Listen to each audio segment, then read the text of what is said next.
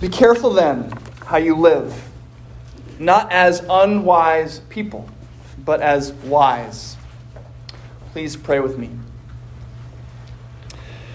Dear God in heaven, we ask you to join us here this morning, and we trust that you are here with us. May my words be your words, and all of our thoughts your thoughts. We ask all of this in Jesus' name. Amen. Please be seated.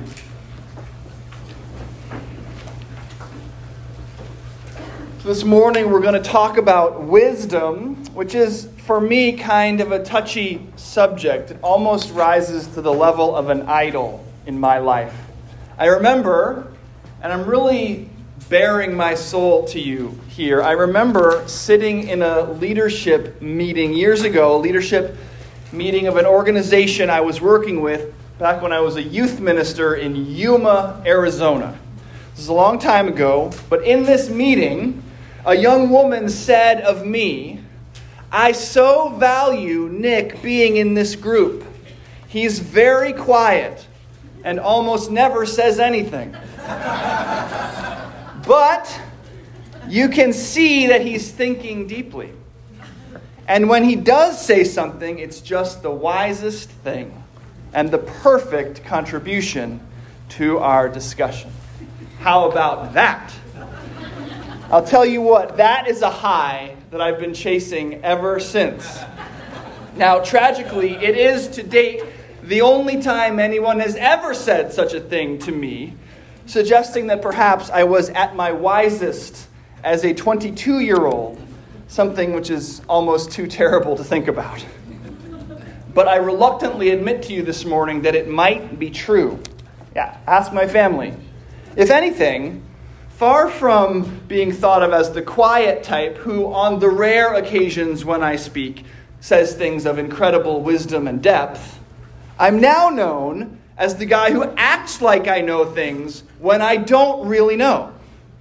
Now, this is an urge that I try to avoid indulging, but it is one that I feel very strongly. And I suspect that it's an urge many of us share, to act like we know things when we don't. Now, Calvin's father from Calvin and Hobbes is sort of the funniest example of this, right? For instance, when Calvin asks him how A T Ms work, he says, "You punch in the amount and behind the machine there's a guy with a printing press who makes the money and sticks it out this slot."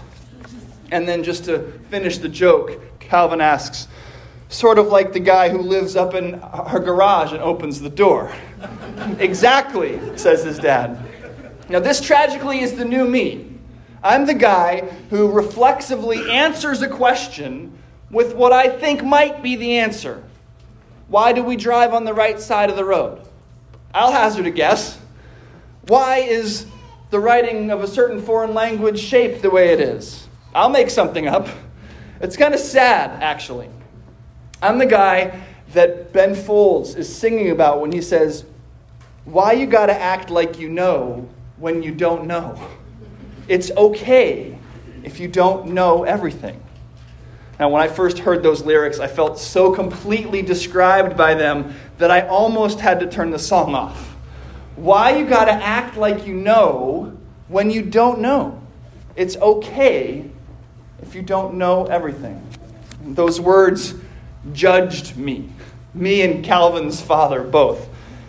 But it's hard to live up to the felt law of adulthood, of fatherhood, and the world. Thou shalt be wise.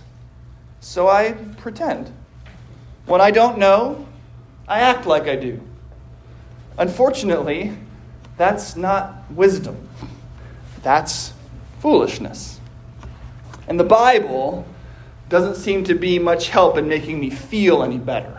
Our reading from Ephesians this morning judges me just as harshly as that Ben Folds song. Maybe even more harshly, because at least Ben is trying to tell me that it's okay not to know everything. Paul just says, be careful how you live, not as unwise people, but as wise, making the most of the time because the days are evil.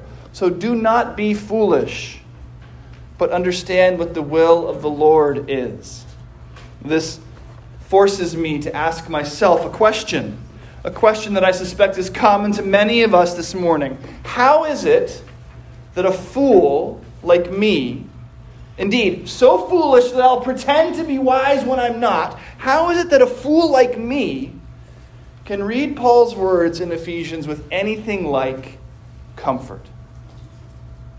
Because, you know, at first glance, this is just another entry in our apparently infinity-part series entitled Things the Bible Asks Me to Do That I Don't Seem to Be Able to Do. Honor your father and mother. Turn the other cheek. Love your enemies. Be pure. And now, be wise. It's commands like this and the knowledge that I'm falling short of them that leads me to pretend to be wise, claiming that I know things I don't know. This kind of pretending is what so many of us do when we come up against standards that are too high for us, when something is asked of us that is just too much. We pretend. We tell ourselves that we're honoring our father and our mother, while really what we're doing is checking that Sunday afternoon phone call off the obedient son list and hoping that the next time they come to visit, they'll stay in a hotel. We tell ourselves that we're turning the other cheek, when what we're really doing is envisioning elaborate revenge plots in our heads, promising ourselves that we'll never actually put them into practice.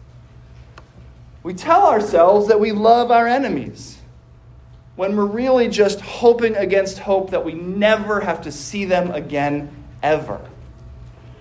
And in the same way, we tell ourselves, or we try to tell ourselves, that we're wise.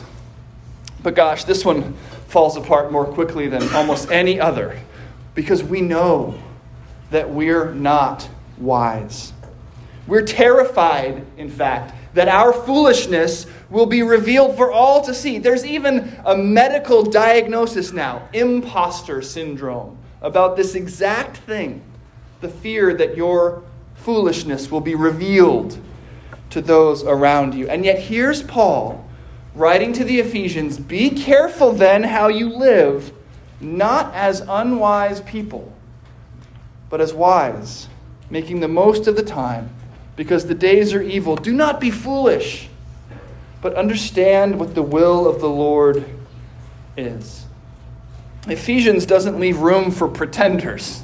There's no wiggle room. Be careful how you live, not as unwise people, but as wise. And then we are called to understand what the will of the Lord is. But I think that Paul here is not defining wisdom in the way that we think he is. He's not defining wisdom in the way that the world does. He's not judging foolishness. He's calling us to look more closely at ourselves and acknowledge what true wisdom actually is. And to help us get to the bottom of what he's asking of us here, I want to look at a sentence that you've all heard before, a sentence that shows up a couple of times in Scripture. Maybe you've heard it. The fear of the Lord is the beginning of wisdom. This sentence shows up in Psalm one eleven and actually in two different Proverbs. And it holds the key to understanding this command. Be careful then how you live, not as unwise people, but as wise. So we must be wise. How do we begin?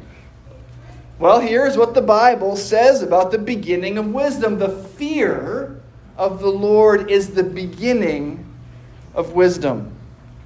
The fear of the Lord is the beginning of wisdom. Here's another more colloquial and perhaps more f- familiar way to say it. The first step is admitting you have a problem. I appreciate the way that A A says it. We admitted we were powerless over our addiction, that our lives had become unmanageable. Wisdom, true wisdom, begins when your eyes are opened to the truth about yourself, your problems, your powerlessness, your sin, the unmanageability of your life. When you regard a holy, righteous, and perfect God and realize that by all rights, that holy, righteous, and perfect God should at best have nothing to do with you and at worst destroy you, acknowledging that is the beginning of wisdom. When the law of God, whether it's be wise or be holy or love your enemies or honor your father and mother or be perfect as your Father in heaven is perfect, whatever the law says to you at a certain point, when the law of God is spoken to you, it's supposed to make you feel like you can't do it. It's supposed to make you feel like your life is unmanageable. It's supposed to make pretending impossible. When Peter met Jesus on the beach and said, "Depart from me, for I am a sinful man." When Isaiah saw Almighty God sitting in his throne room and said, "Woe is me, for I am a man of unclean lips." These statements are the beginning of wisdom. There is no pretending here. There is only confession. Ben Folds was right.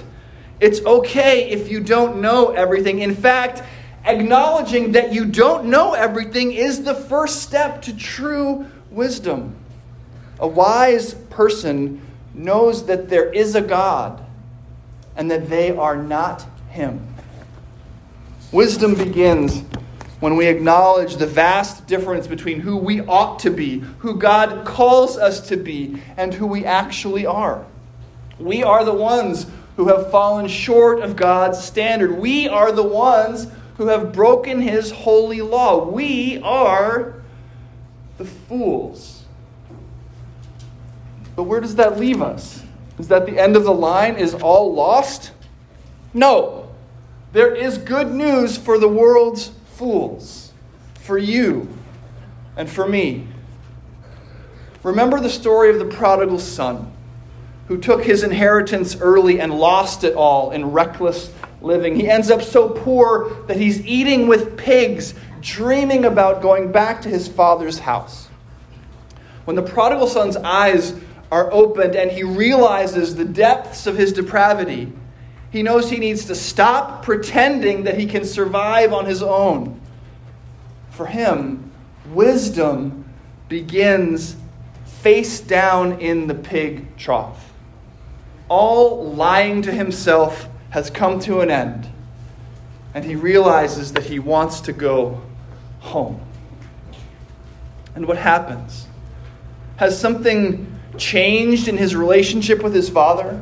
Has he become wise in some way that qualifies him to be welcomed home at his family's house? No, he has simply remembered the truth about his place.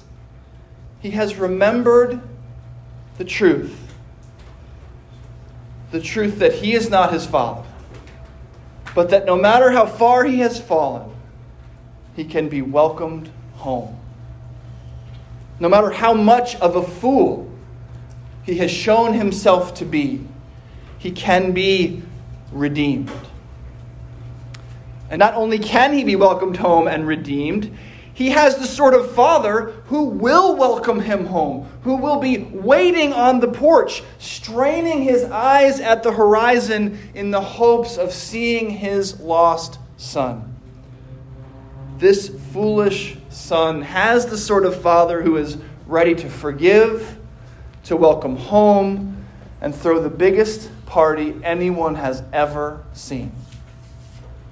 This is the God that we worship. A God whose redemption overcomes his judgment. A God whose mercy overcomes his law. When Paul here asks us to be wise, he is asking us to know the truth about ourselves. To know the truth about ourselves, to see ourselves as prodigal sons, as hopelessly lost, as desperately needy to understand that true wisdom is the acknowledging of our foolishness. Live not as unwise people, but as wise. Stop telling yourself that your best efforts are good enough for God. Live not as unwise people, but as wise. Stop pretending that you don't have any problems serious enough to require a Savior. Live not as unwise people, but as wise. Stop trying to climb that Christian ladder of good works and correct ideas to get up to God. Live not as unwise people, but as wise. Acknowledge the good news of the gospel, that while we were yet sinners, Christ died for us. In our foolishness, Jesus gave himself up for you. The only foolishness that will kill you is the idea that you are sufficient on your own, that you're okay just the way you are. This is true foolishness. Of course, the trick is that this is exactly what the world calls wise. So we come together week by week to remind ourselves to be wise, but not wise in the ways of the world, but wise in the ways of the Lord. And how do we do that? First, by confessing, by acknowledging that we find ourselves once again, like the prodigal son, in a faraway land, bent over a pig trough. But then by declaring that there is a God and that we are not him. After this confession, we hear the absolution that on Christ's account, because of his body and blood broken and shed for us, we are made right with this God who is not us. And so we celebrate. We have a party. It's set up right here. We eat and drink, remembering Jesus' sacrifice for us. And then, miracle of miracles, we, you and me, the biggest fools in the world, are actually sent out into the world as new creations to spread this new wisdom to the ends of the earth. As Paul wrote to the Corinthians, "Consider your calling, brothers. Not many of you were wise according to worldly standards. Not many were powerful. Not many were of noble birth. But God chose what is foolish in the world to shame the wise. God chose what is weak in the world to shame the strong. God chose what is low and despised in the world, even things that are not, to bring to nothing things that are, so that no human being might boast in the presence of God. And because of him, you are in Christ Jesus, who became to us wisdom from God, righteousness and sanctification and redemption, so that as it is written, let the one who boasts boast in the Lord." What the world calls wise, self-sufficiency, strength, influence, is foolishness in the face of God. We preach what the world calls foolishness: submission, grace, the mercy of the cross. We are fools, you and I, but fools for Christ. Fools for the cross. Fools in love with true wisdom, the knowledge that a holy God sent his beloved Son to redeem foolish sinners. Work that he accomplished once for all. Salvation for you in Jesus' name, paid for with his blood and accomplished on his cross. Thanks be to God. Amen.